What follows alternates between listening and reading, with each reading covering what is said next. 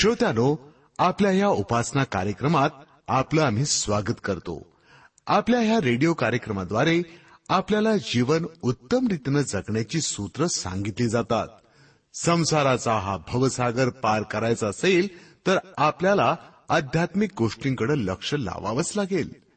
या जगात राहून जर नश्वर जगी गोष्टींच्या मागे आम्ही लागलो ना तर हा भवसागर पार होणार नाही मनाची सुंदरता पावित्र्य नष्ट करतात या भौतिक गोष्टी.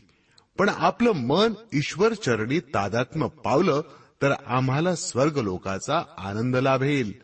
याबद्दल अधिक जाणून घेऊया आपल्या या कार्यक्रमाद्वारे. आपल्या उपासनेची सुरुवात करूया या गीतानं.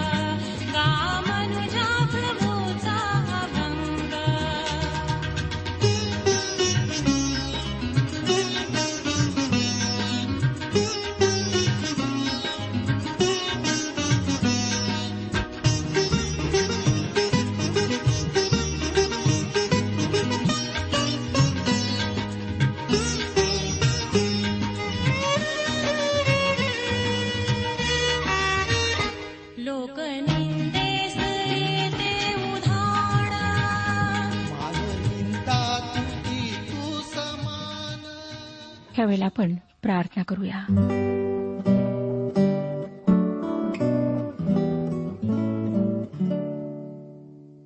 हे आमच्या जिवंत सर्वसमर्थ परमेश्वर पित्या तुझ्याच महान कृपेने आशीर्वादाने आजपर्यंत आम्ही जिवंत आहोत आणि सुरक्षित आहोत. आमच्या जीवनामध्ये अनेक प्रकारच्या समस्या आहेत संघर्ष आहेत. संकट येतात दुःख येतात आजार येतात. आणि अशा सर्व परिस्थितीमध्ये तूच आम्हाला सांभाळतोस. खरोखर प्रभू जर तुझा आधार आम्हाला नसता तर आम्ही कधीच निराश होऊन गेलो असतो नाश होऊन गेलो असतो. तुझे मार्गदर्शन आम्हाला पुरवित आहेस. त्याबद्दल आम्ही तुझे आभारी आहोत. ह्या जगामध्ये राहत असताना सर्व मोहपाशांवर विजय मिळवण्याकरिता सर्व सैतानाच्या आक्रमणांचा सामना करण्याकरिता तूच आम्हाला सामर्थ्य पुरेव. तूच आमच्यासोबत हो. खरोखर प्रभू तुझ्याशिवाय आमचे कोणीच नाही. तू आमच्यावर आशीर्वाद पाठव. आजच्या वचनाच्याद्वारे तू आमच्याशी बोल हे वचन समजण्याकरिता आम्हाला बुद्धी पुरेव. जे आजारी आहेत बापा त्यांना स्पर्श कर. जे गरीब आहेत अनाथ आहेत निराधार आहेत त्यांच्यावर तू कृपादृष्टी कर. सर्व लहान थोर श्रोत्यांना मी तुझ्या पवित्र हातात देत आहे आणि हीच विनंती करीत आहे. की प्रत्येकाला तू आशीर्वादित कर. ही प्रार्थना तारणाऱ्या प्रभू येशू ख्रिस्ताच्या गोड आणि पवित्र नावात मागितली आहे. म्हणून तो ऐक. आमेन. श्रोत्यानो ह्या दिवसांमध्ये आम्ही करेंत करास दुसरे पत्र ह्याच्या अकराव्या अध्यायाचे अध्ययन करीत आहोत. नऊ वचने आम्ही संपवलेली आहेत आणि आम्ही पाहिलं श्रोतानो की कशाप्रकारे पॉल म्हणतो की देवाची सुवार्ता विनामूल्य तुम्हा सांगण्याकरिता मी स्वतःला लीन केले. आणि हे करण्यामध्ये मी पाप केले नाही. नव्या वचनात त्याने म्हटले की मी तुम्हाजवळ असता मला उणे पडले तेव्हाही मी कोणावर भार घातला नाही कारण मासेदोनियाहून आलेल्या बंधूंनी मला पडलेली उणे उभारून काढली. आणि कोणत्याही प्रकारे तुम्हावर माझा भार पडू नये म्हणून मी जपलो व जपे नाही. आता आपण दहा ते बारा वचने वाचूया. अकरावाध्याय दहा ते बारा वचने. जर आपणाजवळ नवीन करार आहे तर उघडा पौलाचे करिंद करास दुसरे पत्र अकरावा अध्याय दहा ते बारा वचने. ख्रिस्ताचे सत्य माझ्या ठाई आहे आणि मी सांगतो की माझ्या ह्या अभिमानास अखया प्रांतात प्रतिबंध होणार नाही. मी का बरे जपावे? मी तुम्हावर प्रीती करीत नाही म्हणून काय? देवाला ठाऊक आहे जे मी करीतो ते करीत राहीन अशा हेतूने की ज्यांना निमित्त पाहिजे त्यांना मी निमित्तच मिळू देऊ नये. म्हणजे ज्या बाबतीत ते प्रौढी मिरवितात त्या बाबतीत त्यांनी आम्हासारखेच आढळून यावे. पॉल म्हणतो की ही गोष्ट सत्य असल्याने तो नावाजून घेत आहे. आणि नावाजून घेण्याचे दुसरे कारण म्हणजे तो करिंदकरांविषयी आवेशी आहे व त्याला त्यांच्याविषयी काळजी आहे.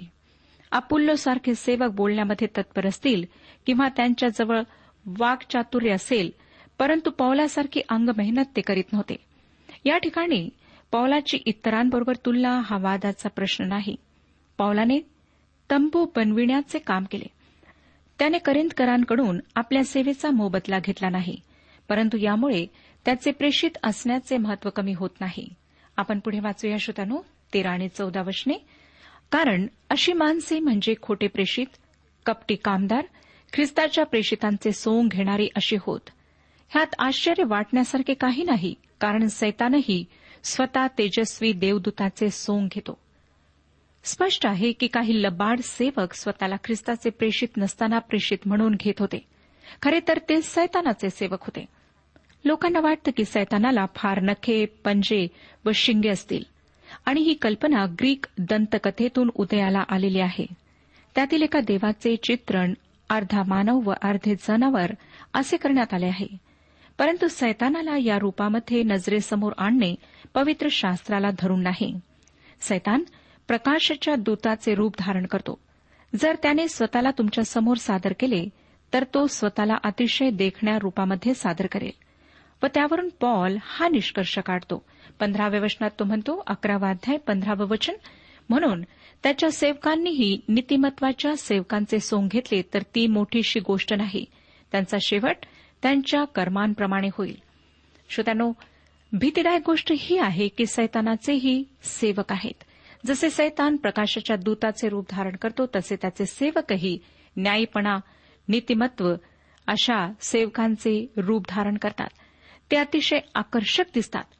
ही गोष्ट खरोखर भयंकर आहे. या भयंकर गोष्टीने अंगावर काटा उभा राहतो.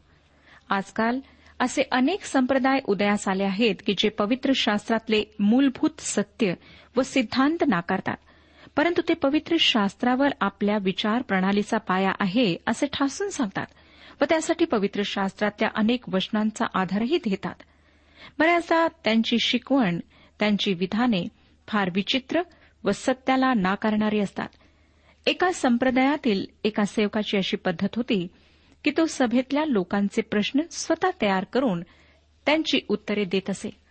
व एक प्रश्न तो नेहमी विचारत असे तो प्रश्न हा होता की कोणीतरी त्याला विचारले की त्याच्या मुखाभोवती असलेल्या वलयाचा अर्थ काय आहे? श्रोत्यानो खरे तर त्याच्या चेहऱ्याभोवती वलय नव्हते परंतु तो असे दाखवित असे की सभेतल्या कोणाला तरी ते वलय दिसते व त्याने हा प्रश्न विचारला आहे.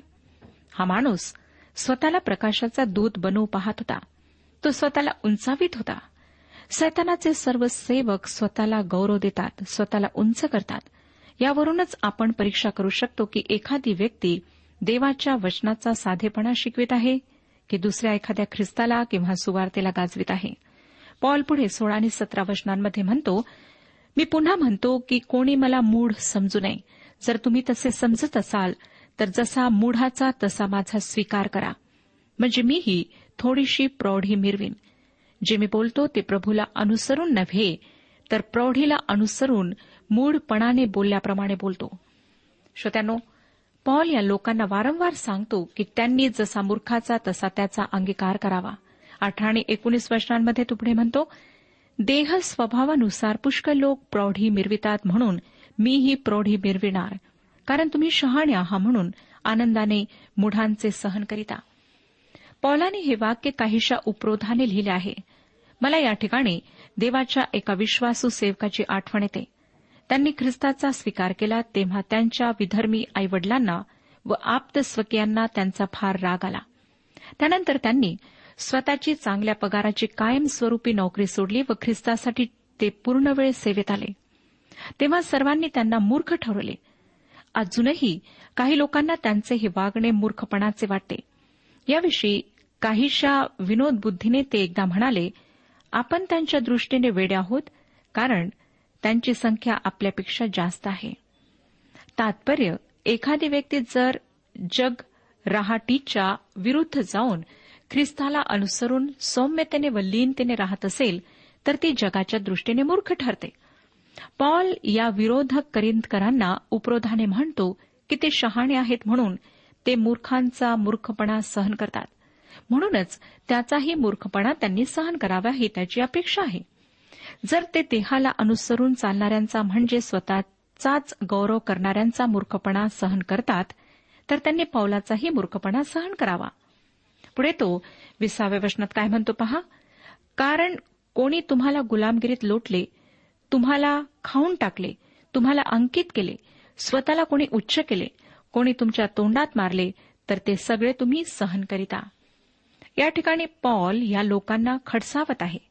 तो त्यांना म्हणतो जर त्यांच्याकडे कोणी येऊन त्यांना नियमशास्त्राच्या बंधनामध्ये बांधत असेल स्वतःला उंच करीत असेल व त्यांच्या तोंडात मारित असेल तर हे लोक त्याचे सर्व वागणे शांतपणे सहन करतात. ते खोट्या शिक्षकाकडून मिळालेली अशा प्रकारची वर्तणूक सहन करतात. आता या पुढच्या भागामध्ये पॉल त्याच्या वैयक्तिक जीवनाविषयी बोलत आहे. सुवार्तेचा सेवक म्हणून त्याचे जीवन कसे आहे ह्याविषयी तो लिहितो.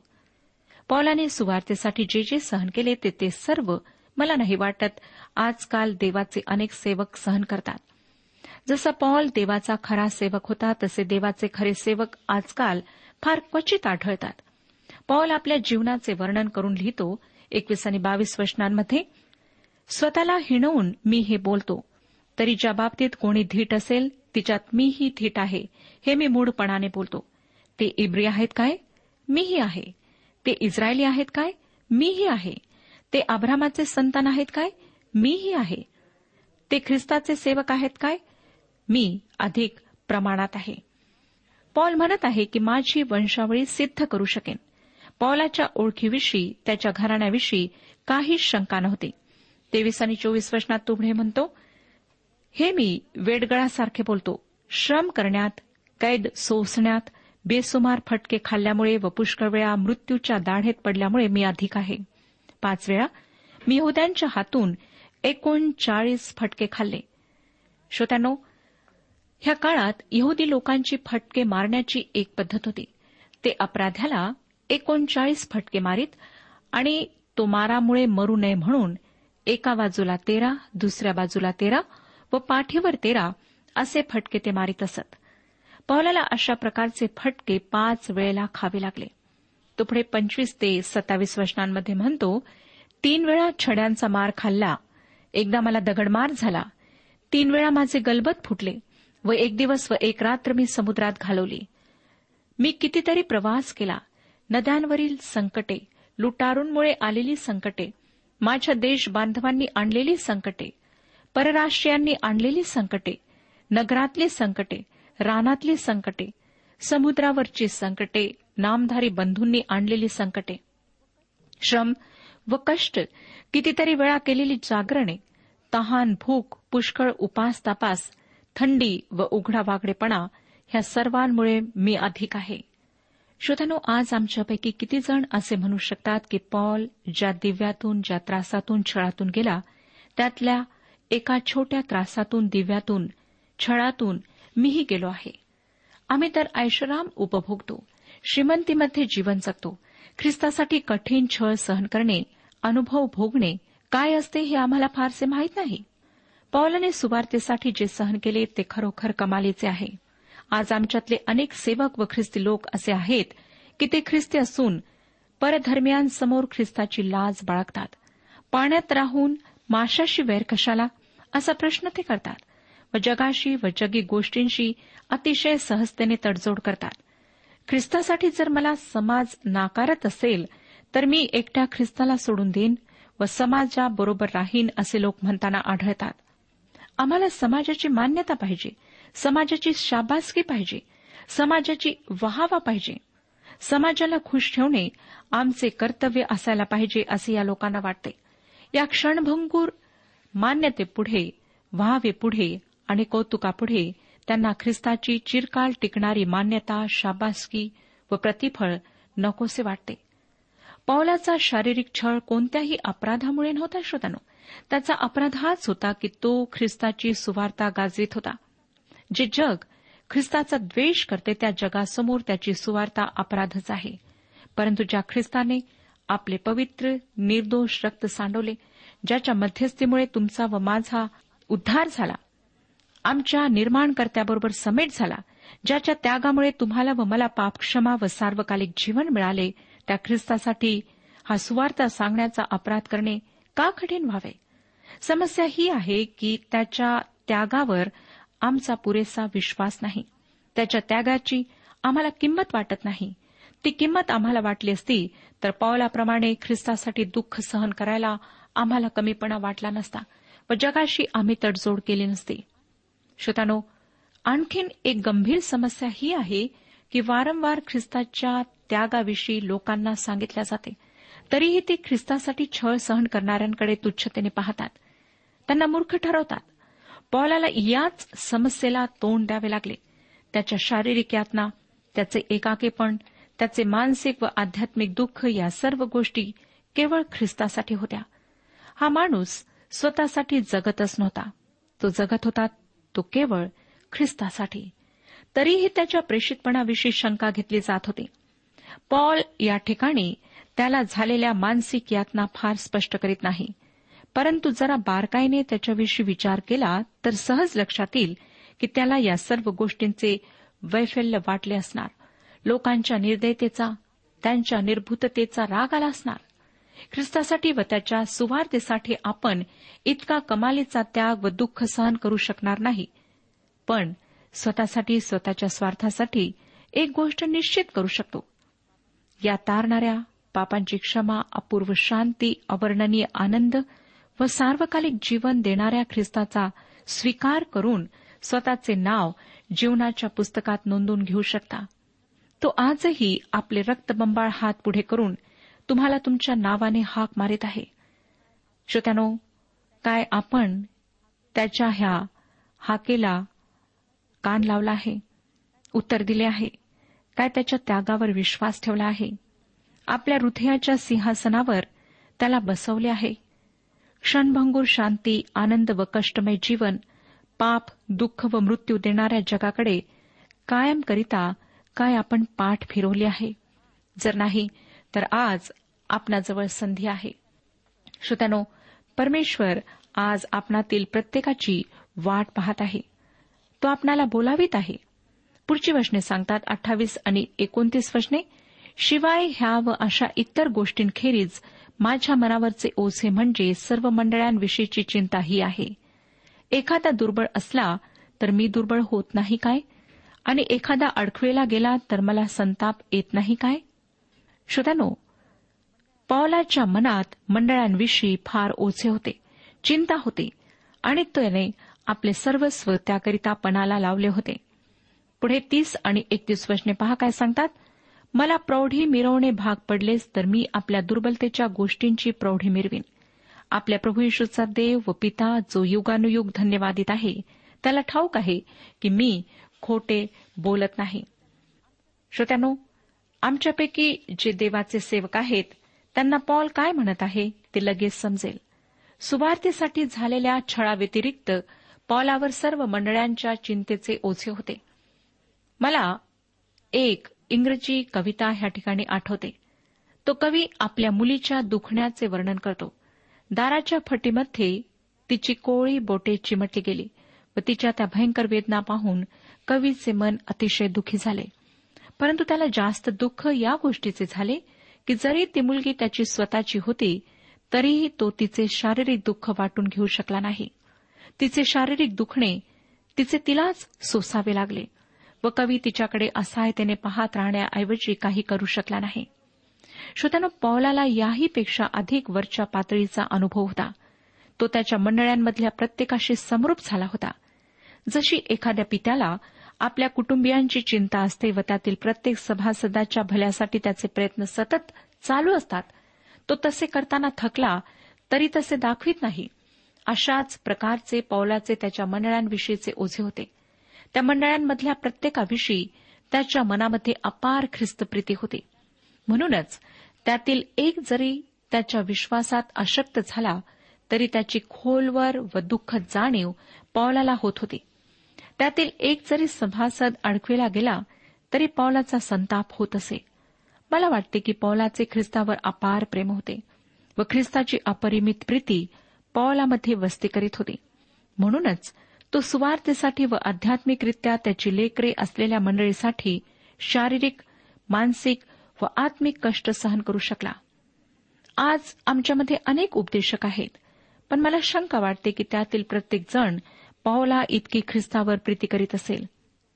तीस आणि एकतीस वचने आम्ही वाचलेली आहेत. पॉल या करिनकरांना जणू म्हणत आहे की ख्रिस्ताचा सेवक म्हणून केलेल्या सेवेचा हा माझा वृत्तांत आहे.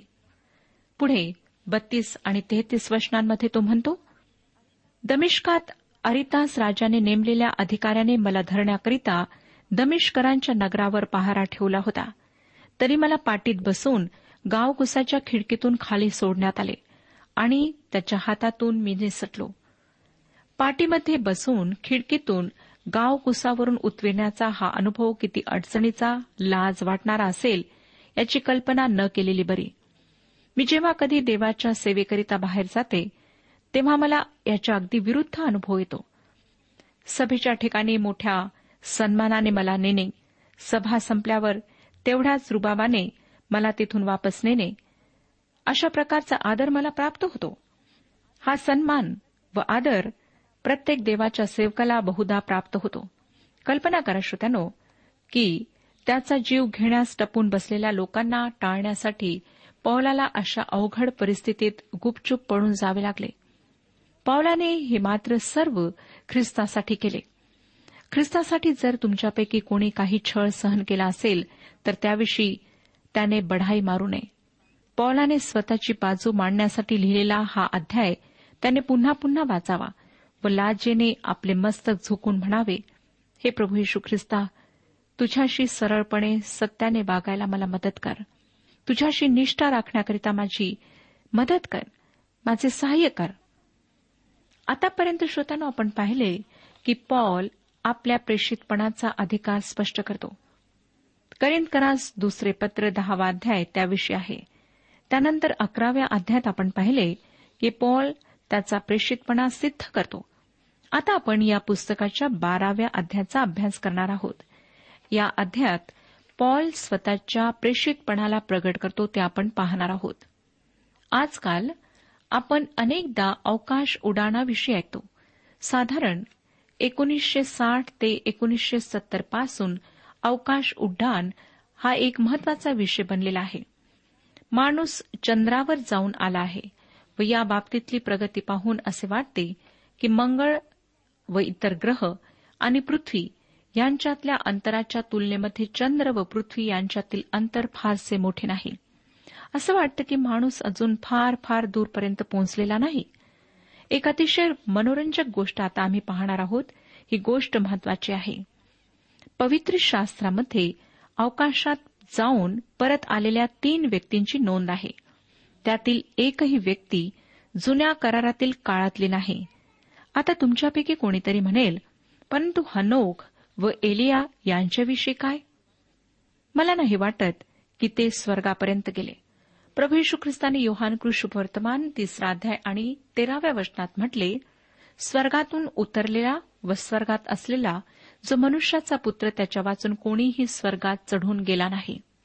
कोणी म्हणेल मला वाटतं एलिया स्वर्गात चढला. ही गोष्ट खरी आहे. परंतु श्रोतांनो लक्षात घ्या की स्वर्गाची तीन स्थाने आहेत. पहिला स्वर्ग तो आहे की जेथे स्वर्गीय पक्षी आहेत.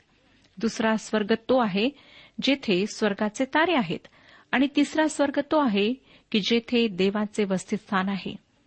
एलिया पहिल्या स्वर्गापर्यंत पोहोचला. आपण आताच वाचलेले वचन असे सांगते की ख्रिस्ताआधी कोणीही अवकाशापर्यंत पोहोचलेले नव्हते. मग तो म्हणाला की मनुष्याचा पुत्र आकाशातून उतरला. त्याच्यानंतर आणखी दोन व्यक्ती स्वर्गापर्यंत पोहोचून परत माघारी आल्या. पातम बेटावर प्रेषित योहान हा स्वर्गापर्यंत पोहोचला. तेथे त्याने जे पाहिले व ऐकले त्याचे वर्णन त्याने प्रगटीकरणाच्या पुस्तकामध्ये नोंदले. तो म्हणतो प्रगटीकरणाचे पुस्तक चौथा अध्याय एक आणि दोन वचनांमध्ये.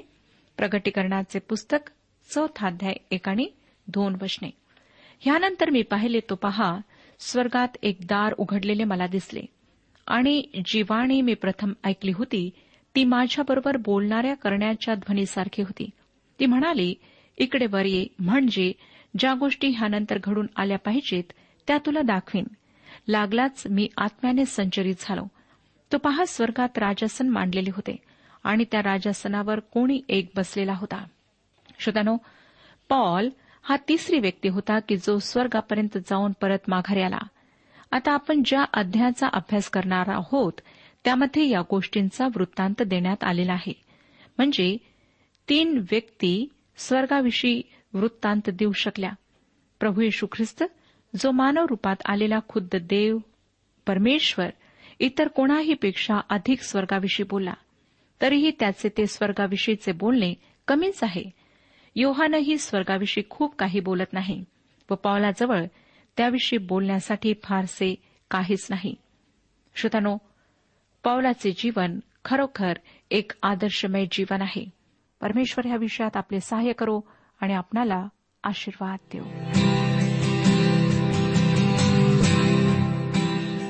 आजच्या उपासना कार्यक्रमात परमेश्वराच्या जिवंत वचनातून मार्गदर्शन आपण ऐकलं. आजच्या या वचनातून आपणास काही आशीर्वाद मिळाला असेल यात काही शंका नाही. सुदैव जीवनविषयक काही शंका असल्यास किंवा काही प्रश्न असल्यास किंवा काही प्रार्थना निवेदन असल्यास पत्राद्वारे आम्हास अवश्य कळवा. आम्हाला अगदी आनंदच होईल. पत्र व्यवहारासाठी आमचा पत्ता लिहून घ्यावा. कार्यक्रम उपासना पोस्ट बॉक्स क्रमांक एक शून्य दोन बेजनबाग नागपूर पिनकोड क्रमांक चार चार शून्य शून्य शून्य चार. आमचा ईमेल ॲड्रेस आहे Marathi T T B at radio eight eight two dot com. Email address पुन्हा एकदा ऐका Marathi T T B at radio eight eight two dot com. बरं तर आता इथंच थांबूया कारण आपल्या कार्यक्रमाची वेळही संपत आलेली आहे. पुन्हा आपली भेट आपल्या पुढल्या कार्यक्रमात तोपर्यंत नमस्कार.